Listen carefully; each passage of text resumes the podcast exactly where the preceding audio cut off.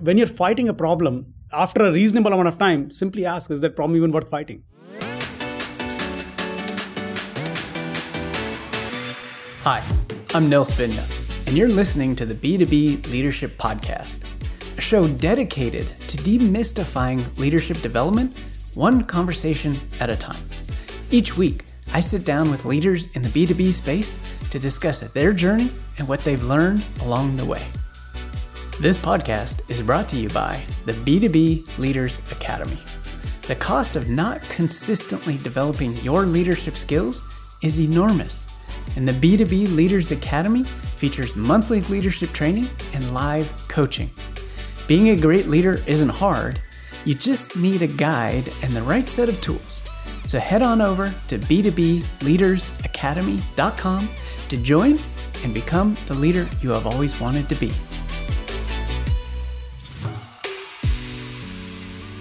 Hello, and welcome to another episode of the B2B Leadership Podcast. My name is Nils Vinje, and today my guest is Shailesh Mangal. Shailesh, welcome to the show.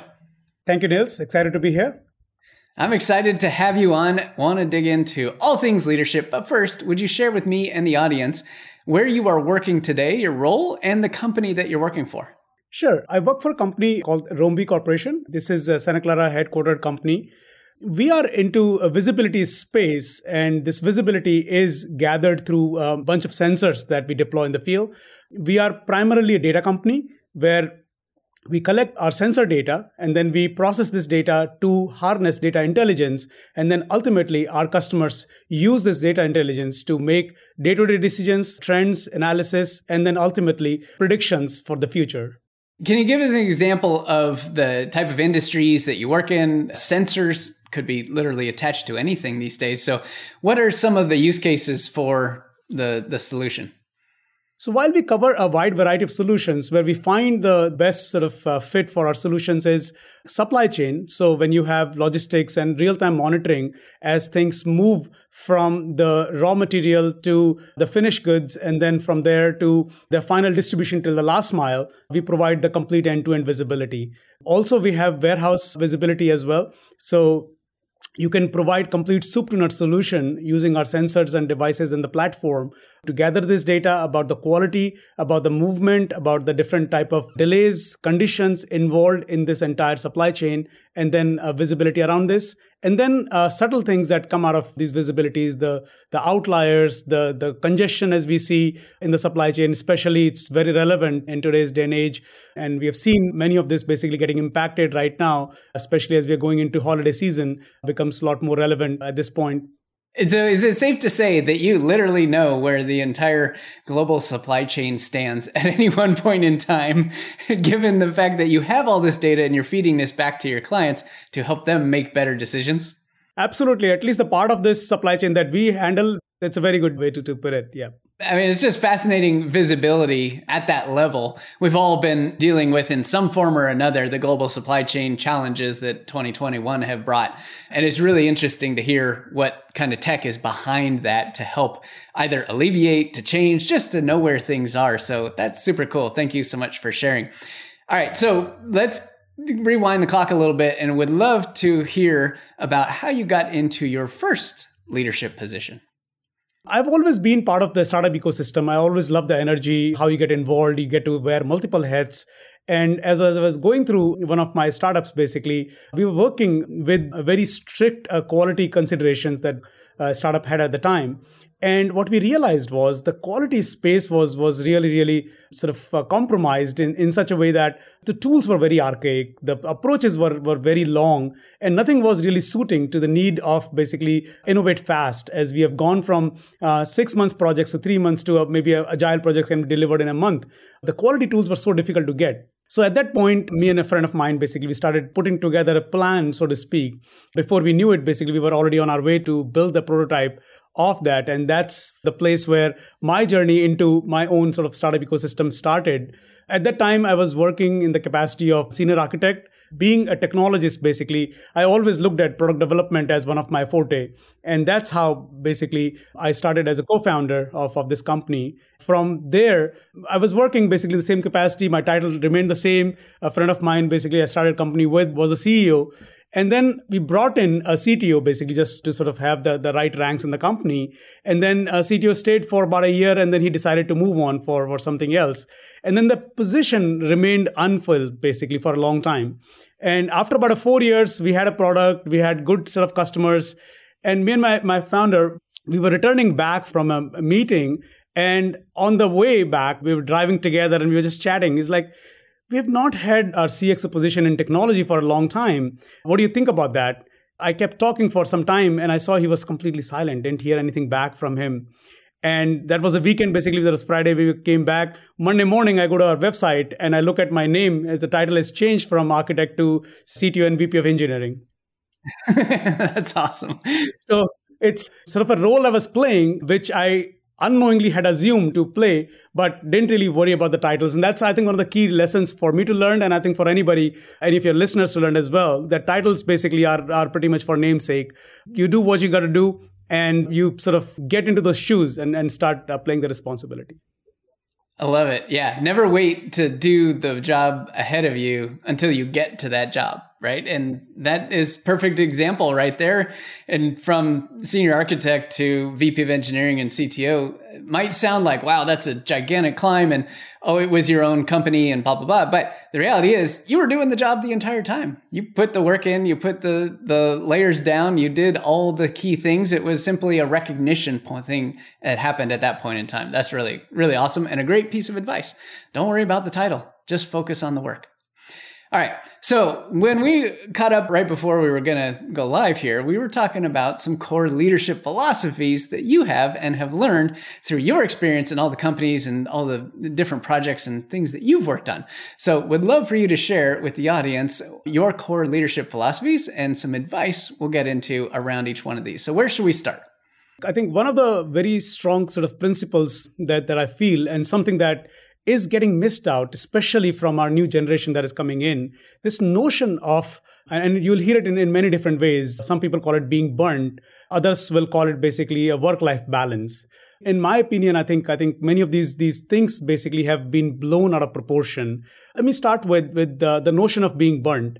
The notion of being burnt is is overplayed many times. I've seen people who work 20 hours a day and still are very very happy and successful right? And then the people who basically will exceed like two three hours from their eight hour day and then get very bogged down or, or sort of start complaining about this right?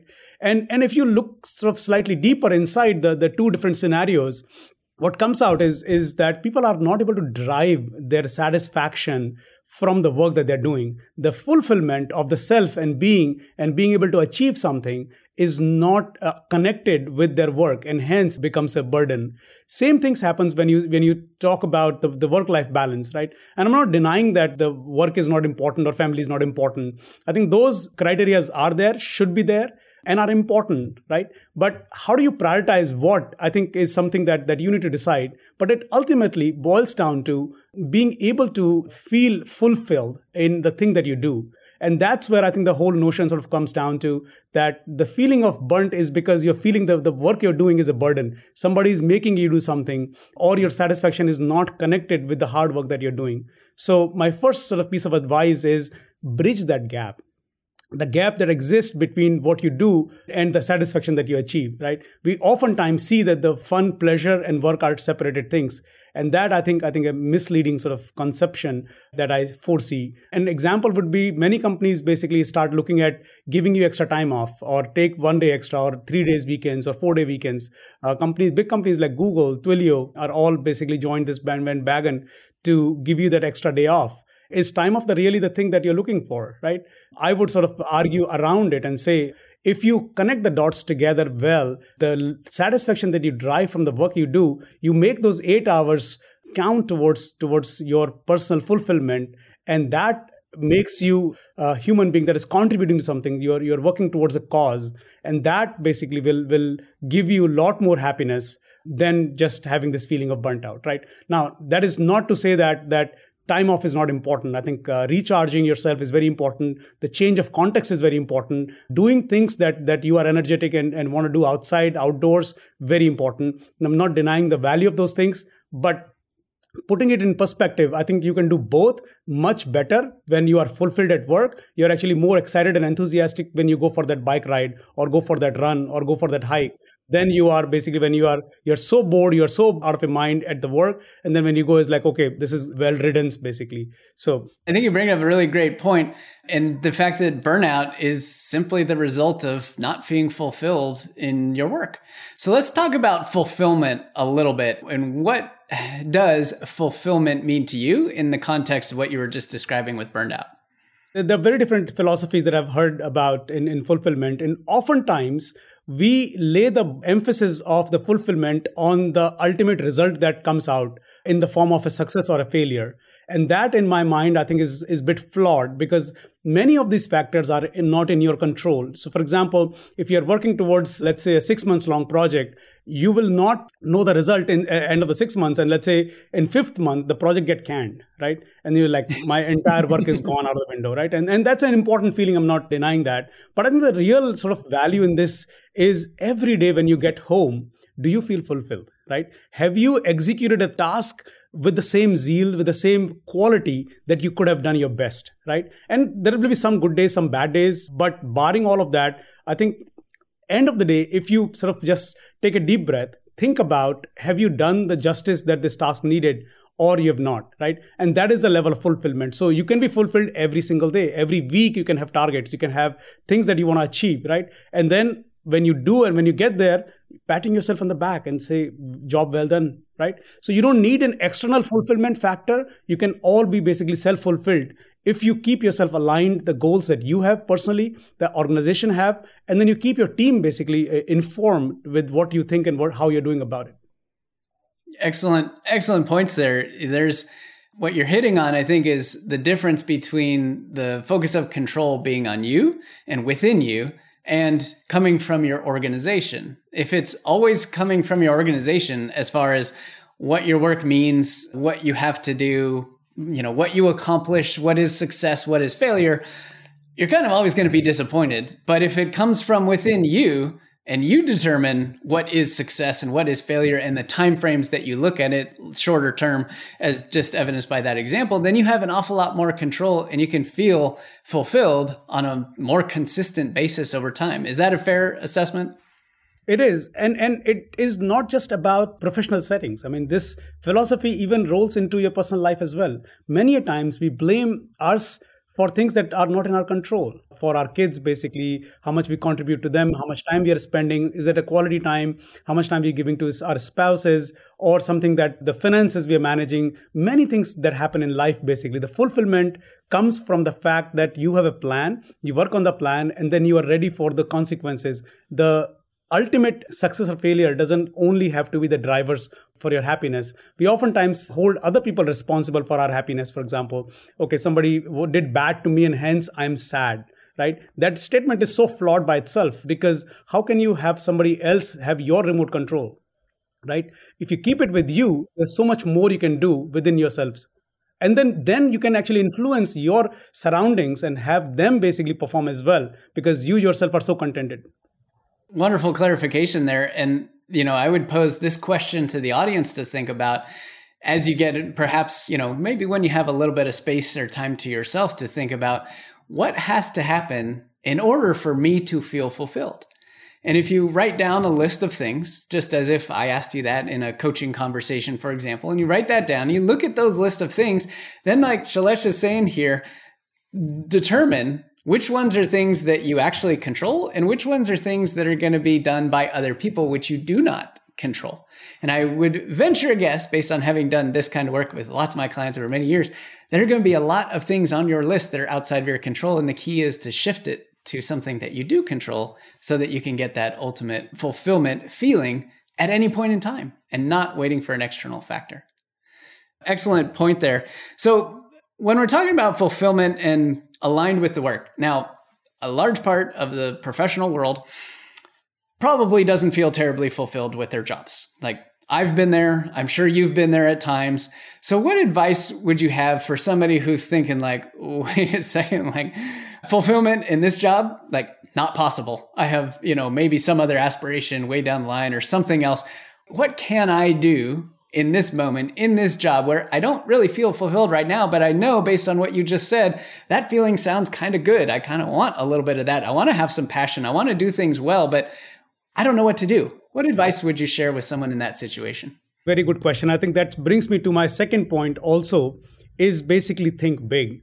I think many times we become so task focused that we miss the jungle for the trees, for example, right? So I'm given this, let me just do this. Even if I don't agree with it, I'll do it grudgingly because I'm asked to do so.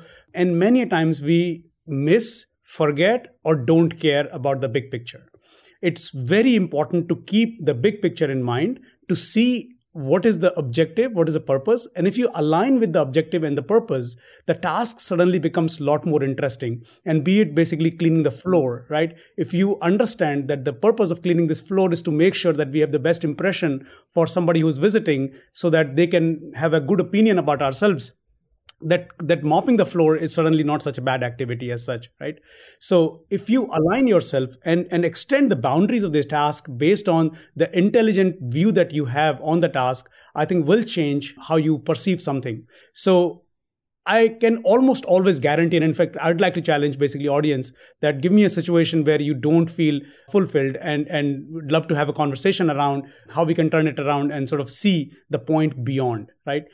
Every aspect of our life basically has some meaningful connection. And if it is not then you get out of it completely right? Then it is not the right place for you.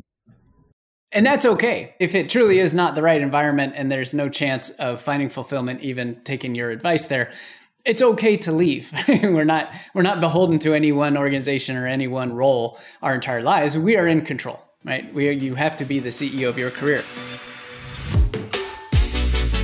We'll get back to the interview in just a minute.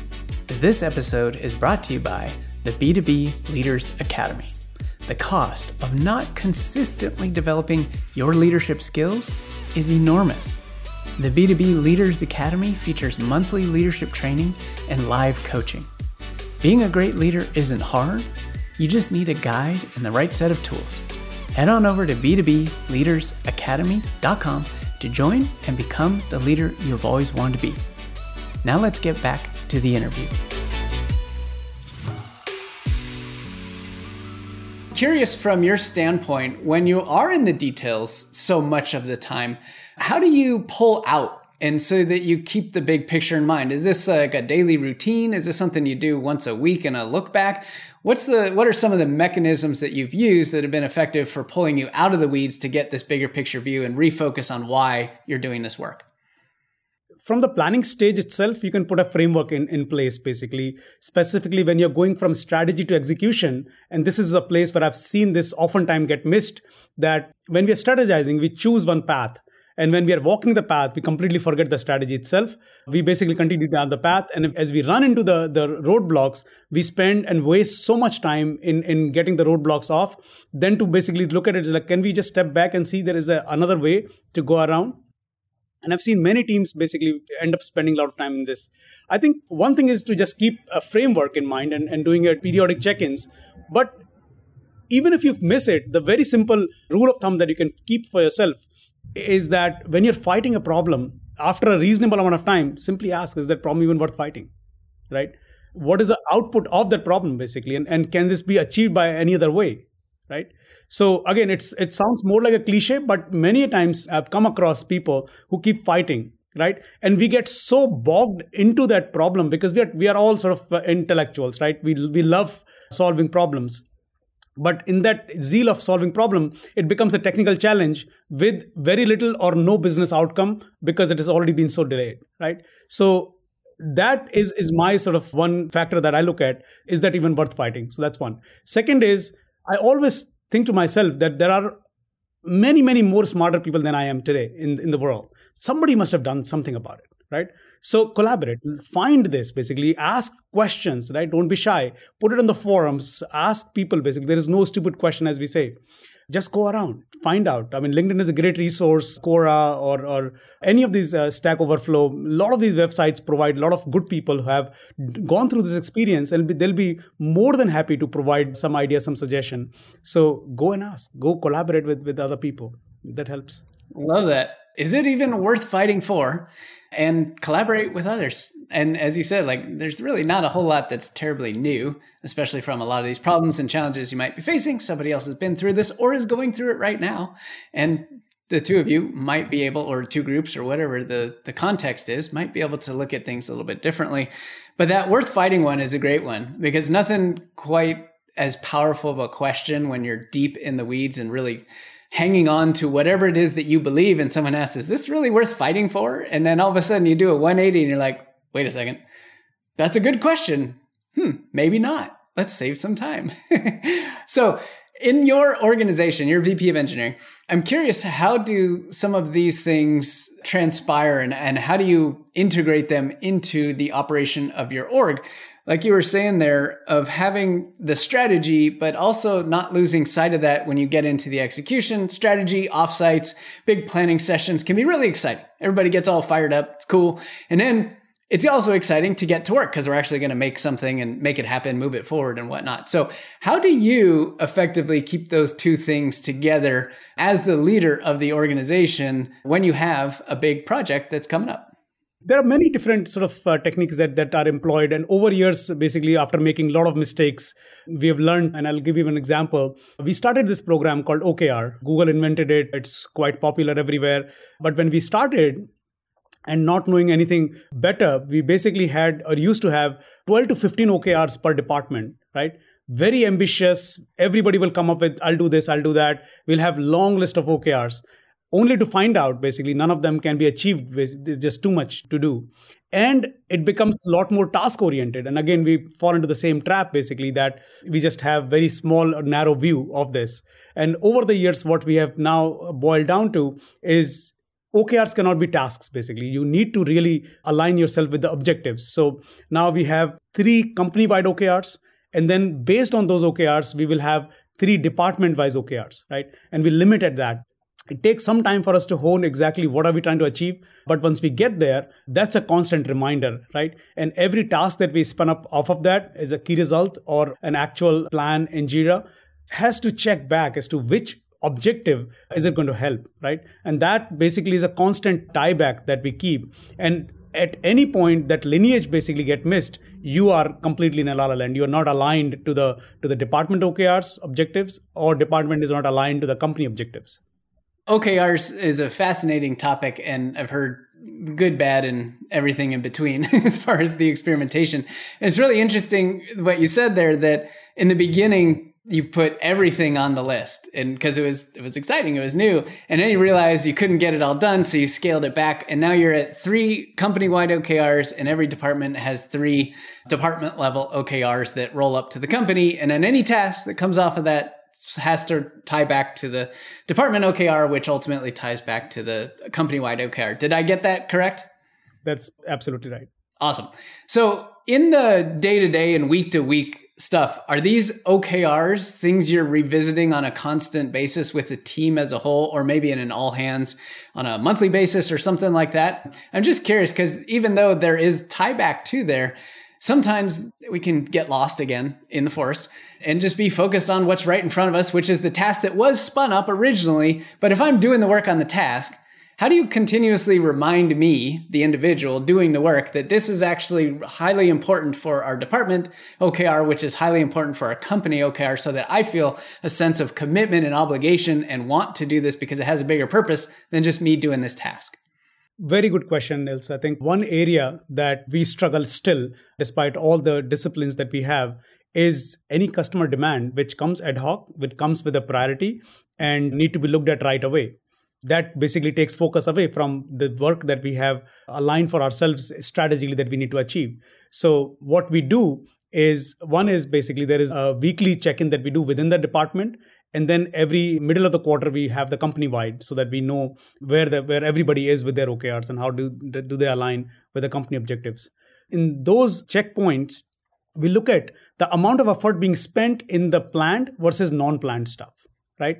And that's a good checkpoint, basically. If it is 70 30, I think you're okay. If we are going the reverse 30 70 or 40 60, where we are spending a lot more time in ad hoc work that has come in and not enough on the strategic, that basically completely is, is, a, is a sign that some somewhere we missed out, right?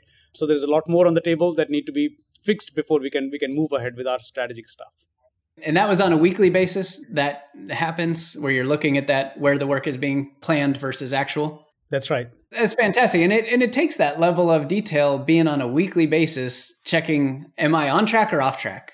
There's a great analogy that you know, we all think that planes fly from one one location to another kind of in a, you know, a straight line or at least follow the flight path what can be considered a straight line even though it's usually curved.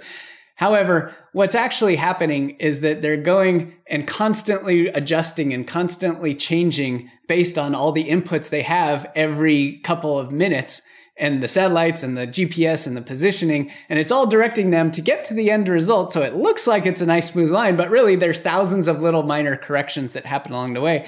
And that metaphor just kind of came up as you were talking about that, because that's the the structure and the operationalization to put in place is to look at this on a weekly basis and see are we on track or off track? Let's adjust. Are we on track or off track? Let's adjust. It can feel a little mundane at some point, but it is critically important because otherwise you just won't know if you're off track.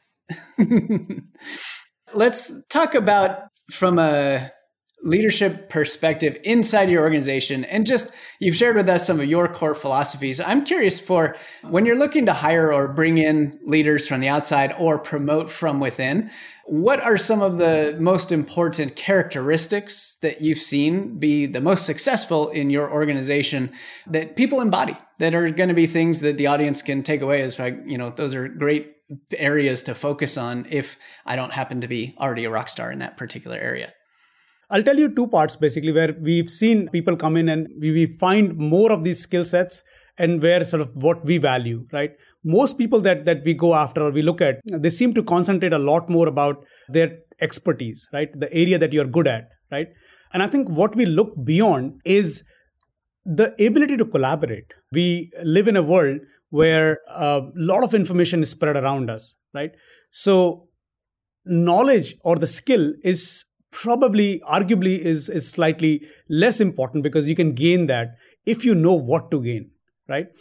So the ability to grasp and grasp fast, ability to, to adjust to the environment you are in and to work in those ways and to collaborate with others because you can't win it alone right it's a teamwork we have to work with everybody to get to the right uh, mix that we can deliver in time right? So given all of this basically we want people who can think multitude of, of times faster when it comes to execution predict the failures right? Where will it not fit? And then who all can you talk and pre-inform them to avoid the failure right? So collaboration becomes that one skill that becomes extremely important. People who can who can sort of uh, figure this out will be a lot more successful. And this goes across the board in all directions. So that's one Second is basically fearlessness, right? You can't be sort of worried about this. I've never tried this. I've never done this before in my life. Or what will happen if this fails, right? Reduce the amount of exposure that you have, but then you take risk, right? Fail fast. Figure out the ways to fail fast, but you fail. Because with failures, you learn what doesn't work. And then what remains is basically what will work, right? Because failures are inevitable whether you you you shy away or, or sort of uh, take it on right? The best way to innovate is basically fail fast and then move to the right ones right? So you have to have that that that mindset that failure is okay right? You can't be overprotected every every single time. So those are the two main skills basically collaboration and fearlessness that stand even above and beyond capabilities. That's a really good point that the skills of the job might be overshadowed by that collaboration and fearlessness. And if you have collaboration and fearlessness, but you don't have all the skills for a job, you might end up being even more successful than if you had all the skills for the job, but not necessarily the collaboration and fearlessness piece. And I think that's a really important one to keep in mind for anybody in any leadership position is what are you really looking for? Not only yourself, but also the others in your org. And when you bring in leaders into the organization, what are those core elements, just like Shailesh shared with us here? Cool. All right. So Shailesh, Last question. And let's say that you had an opportunity to take a little trip back in time and sit down with yourself in that earliest days before you even started your company with your friend. When you were at individual contributor level, you were a senior architect, and you know everything that you know now. What advice would you give to your younger self? Take chances, take, take risk. And the earlier you take risk in your life, lot more you can you can gain without losing much. When you are 20, you have nothing to lose. Go make it happen basically. And, and worst you have is you'll be left with a lot of knowledge basically. You may not have success but a lot of knowledge that you would have done. I ventured a lot basically myself in many of the different areas. My approach was very very protective right? I, I did not want to lose. And that was wrong basically. Go all out. Take chances. I mean start with the how do you boil an ocean right? Go for it right? How do you solve world hunger you can do it right and especially when in 20s what are you going to lose right especially when I mean we live in these countries where your daily bread is not really linked, you will basically be fed somehow or the other, right? You will find a place to sleep. So what do you have to worry about? That's uh, very powerful. Uh, love it. And wonderful advice. All right, Shailesh. Well, thank you so much for sharing your wisdom, your expertise, your experience, your insights, and your advice with us. Really love everything that you're doing, that you stand for. Agree with so much what you said, and it was a fascinating conversation. So thank you so much for spending some time with me today. Thanks for the opportunity, Nils. It was great to talk to you. My pleasure, Ann. All right, well, take care, and I will talk to you soon. Thank you for listening to the B2B Leadership Podcast. If you enjoyed this episode, I'd welcome you to subscribe and give the show a five star review. You can see the show notes and all of the resources mentioned in today's episode at b2bleadershippodcast.com. As always, I'm Nils Vinje and I hope you'll join us again next week. Take care and have a great rest of your day. This podcast is brought to you by the B2B Leaders Academy. The cost of not consistently developing your leadership skills is enormous, and the B2B Leaders Academy features monthly leadership training and live coaching. Being a great leader isn't hard, you just need a guide and the right set of tools. So head on over to b2bleadersacademy.com to join and become the leader you have always wanted to be.